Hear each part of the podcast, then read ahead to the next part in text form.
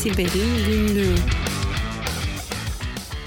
Siber'in gününden herkese iyi haftalar. Ben Tuğba Öztürk. Ben Murat Lostar, hoş geldiniz.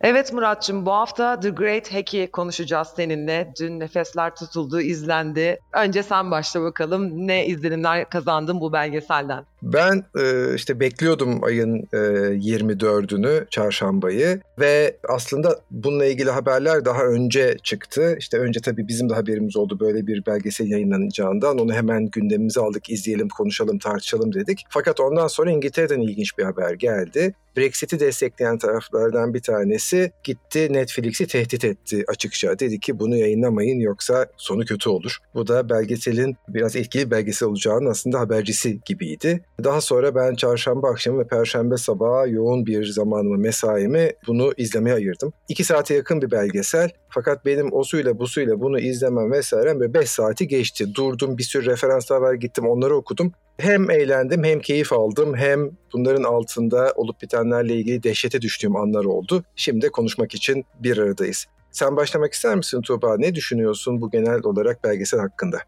Çok fazla şaşırmadım açıkçası. Daha önce zaten e, bu Cambridge Analytica Facebook skandalını çok sıkı bir şekilde takip ettik biliyorsun Murat. Bütün e, veri güvenliğiyle ilgili uğraşan insanlar olarak ve GDPR, KVKK gibi düzenlemelerin hayatımıza girmesiyle zaten çok sıkı takip ediyorduk. Fakat Brexit kampanyasında bu kadar etkili olduklarını bilmiyordum açıkçası. Özellikle bu beni çok şaşırttı. Bunun dışında en önemli olan konu etik bence. Bütün belgeselin baştan sonuna izlediğimiz zaman düşüneceğimiz üzerine kafa yoracağımız kısmı insanların verilerini bu şekilde kullanıldığını bilmiyor olması ve insanların bu şekilde manipülasyona ne kadar açık olduğunu gözler önüne serilmesi çok ilgimi çekti açıkçası. Kesinlikle e, katılıyorum. Burada belgeselden bir iki alıntı yaptım. E, yeri geldikçe söylemeyi planlıyordum. Birincisine sıra geldi sen bunu söyleyince. Çok hoş bir cümleydi. Diyor ki dijital dünyanın bize verdiklerine o kadar aşık olduk ki hiçbirimiz Terms and Conditions'ı okumadı. İkinci cümlede buna bununla birlikte gelen e, aslında tüm bu sosyal medyanın verdiği söz neydi? Bizi birleştirecek dünya kocaman bir köy haline gelecekti. Ama bizi birleştirmeyi geçti, böldü, attı buradan yola çıkıyordu. Ve başka bir açıdan baktığımız zaman da aslında bizler sosyal medyada bilgilerimizi paylaşıyoruz hiçbir şey yapmasak bir tanıdığımızın e, bizi bir şey yapan e, bağlı olduğumuz kişilerin belli postlarına, aktivitelerine bir tıklamayla çok ünlü deyişiyle like ediyoruz onları öyle değil mi? Burada şöyle bir şey sonuç ortaya çıkıyor. Bu sistemler yaklaşık 50 like'ta bizi ve bir arkadaşımız kadar tanıyabiliyor. 100 like'ta bizi ailemizden biri gibi tanıyabiliyor. 150 like'ta bizi en yakınımız eşimiz kadar iyi tanıyabiliyor. 200 like üstünde ise bizi kendimizden daha iyi tanıyor diye bir şey var. Sadece like tuşuna basarak profillemenin ne kadar ileriye götürülebildiğinin bir göstergesi. Tabii sosyal medyayı biz bu amaçla kullanmıyoruz. Sosyal medyadaki bu bilgilerimizin bu amaçla dağıtılması, verilmesi, bu nedenle bir takım içerikler oluşturulması ve o içeriklerin daha sonra bize dönüp özellikle kararsız seçmen dediğimiz ekipleri seçimler tarafında etkiliyor olması oldukça ilginç. Bütün bu belgeselin ana fikrini oluşturuyor öyle değil mi?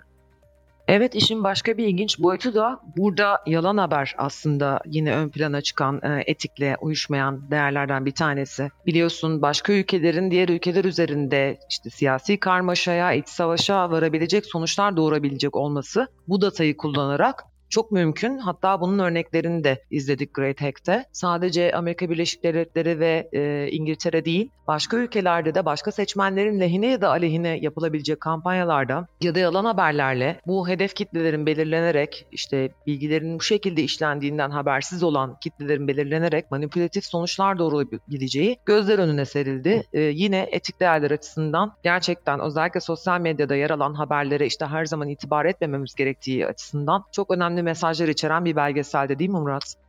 Kesinlikle. Ee, şey açısından da bakarsak Tuğba, olaya başka bir açıdan bakarsak biraz hani belki belgeseli izlemeyen ya da izlemeyecek ya da bu konuyu çok takip etmemiş olanlara çok kısaca özetlemek gerekirse izninle Türkiye'ye e, vurgulamak istiyorum. Benim de etrafımda olan ve gördüğüm kadarıyla bazı seçmenler var ki dünya yıkılsa kendi partisine oy verir. Bu ister bugünkü partiler ilk iki parti açısından benzeterek söyleyeyim, ister AKP olsun ister CHP olsun sonuç olarak her iki tarafta kendi partisine oy verir ne olursa olsun. Ama arada bir kararsız seçmen dediğimiz yapı var ya işte belgeselde bu ekibe persuadables e, etkilenebilirler olarak geliyor. Onları keşfetmek çok önemli. Çünkü zaten AK Parti seçmenine istediğiniz reklamı, istediğiniz haberi gö- gösterin. Onlar dönecekler, kendi partilerine oy verecekler. Benzer durum kilit CHP seçmeni için de geçerli. Ama aradakiler esas yapıyı ortaya koyanlar. Ve Amerika'da, koskoca Amerika'da bir araştırmaya göre 70 bin seçmeni seçen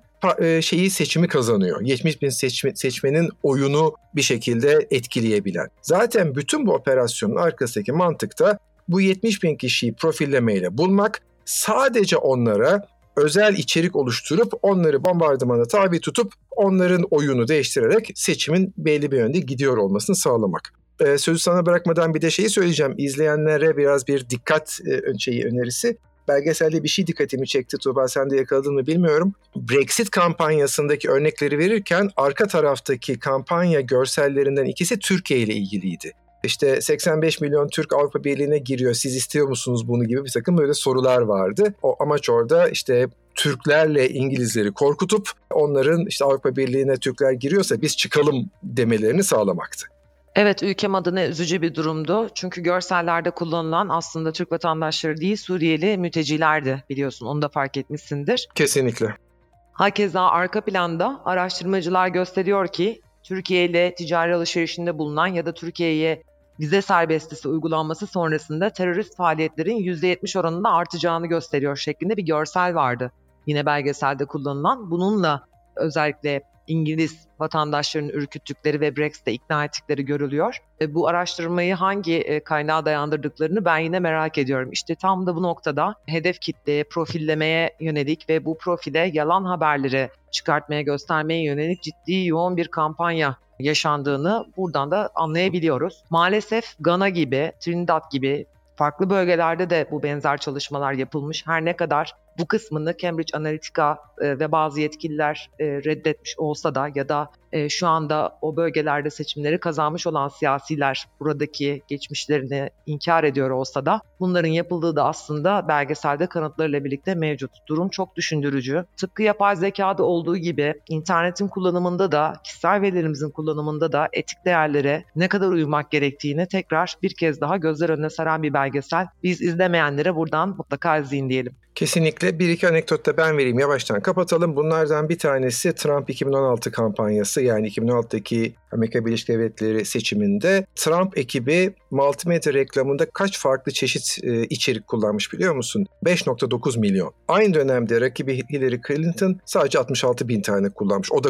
kocaman bir sayı ama öbürünün yanında çok ezici bir farklılık var tabii. İkinci bir anekdot dikkatimi çektiği için paylaşacağım. Çok belgeselin direkt konusuyla ilişkisi yok ama ben biraz araştırınca belgesel dışında keşfettim. Bütün bu işleri de e, yapan Trump kampanyası yani kampanyanın Trump tarafındaki dijital direktörü e, Brad Perscale diye bir adam. İlk işe şeyle başlamış. Trump'ın web sitesini yapar mısın demişler. Sadece web sitesi için teklif vermiş. Fiyatını tahmin edebilir misin Tuba? Hayır sadece günlük 1 milyon dolar reklam kampanyasına harcandığını biliyorum işin sonunda. Aynen. Web sitesiyle başlamış. Demiş ki ben sizin web sitenizi yaparım demiş. Kaça demişler? 1500 dolar demiş. Seçimin sonuna geldiklerinde bu kişiye web sitesi ve bütün bu reklamlar vesaire için ödenen toplam rakam 94 milyon dolar olmuş.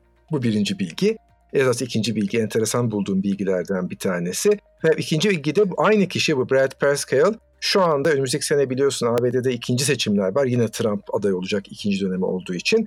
Onun yine e, dijitalin başında yer alıyor. Dolayısıyla aynı taktiklerin belki bu sefer Cambridge Analytica olmayacak çünkü kapattılar şirketi ama benzer taktiklerin işte kullanılmasıya çalışılacağını düşünüyoruz. Buradaki önemli cümlelerden bir tanesi de e, acaba veri hakları yeni insan hakları mı olacak diye bir bakış açısı var. Bununla ilgili de bir hashtag ve bir web sitesi aslında öne çıkıyor. E, bu tarafı dikkat etmek isteyenler için o da own your data. Kendi verinize sahip çıkın, ne yaptığı olduğunuzu bilin. Özetle bu. Evet biz de buradan tüm dinleyicilerimize on your data deyip bu haftayı bu şekilde kapatalım Murat ne dersin? Kesinlikle herkese keyifli ve güvenli haftalar. Hoşçakalın. Güvenli haftalar.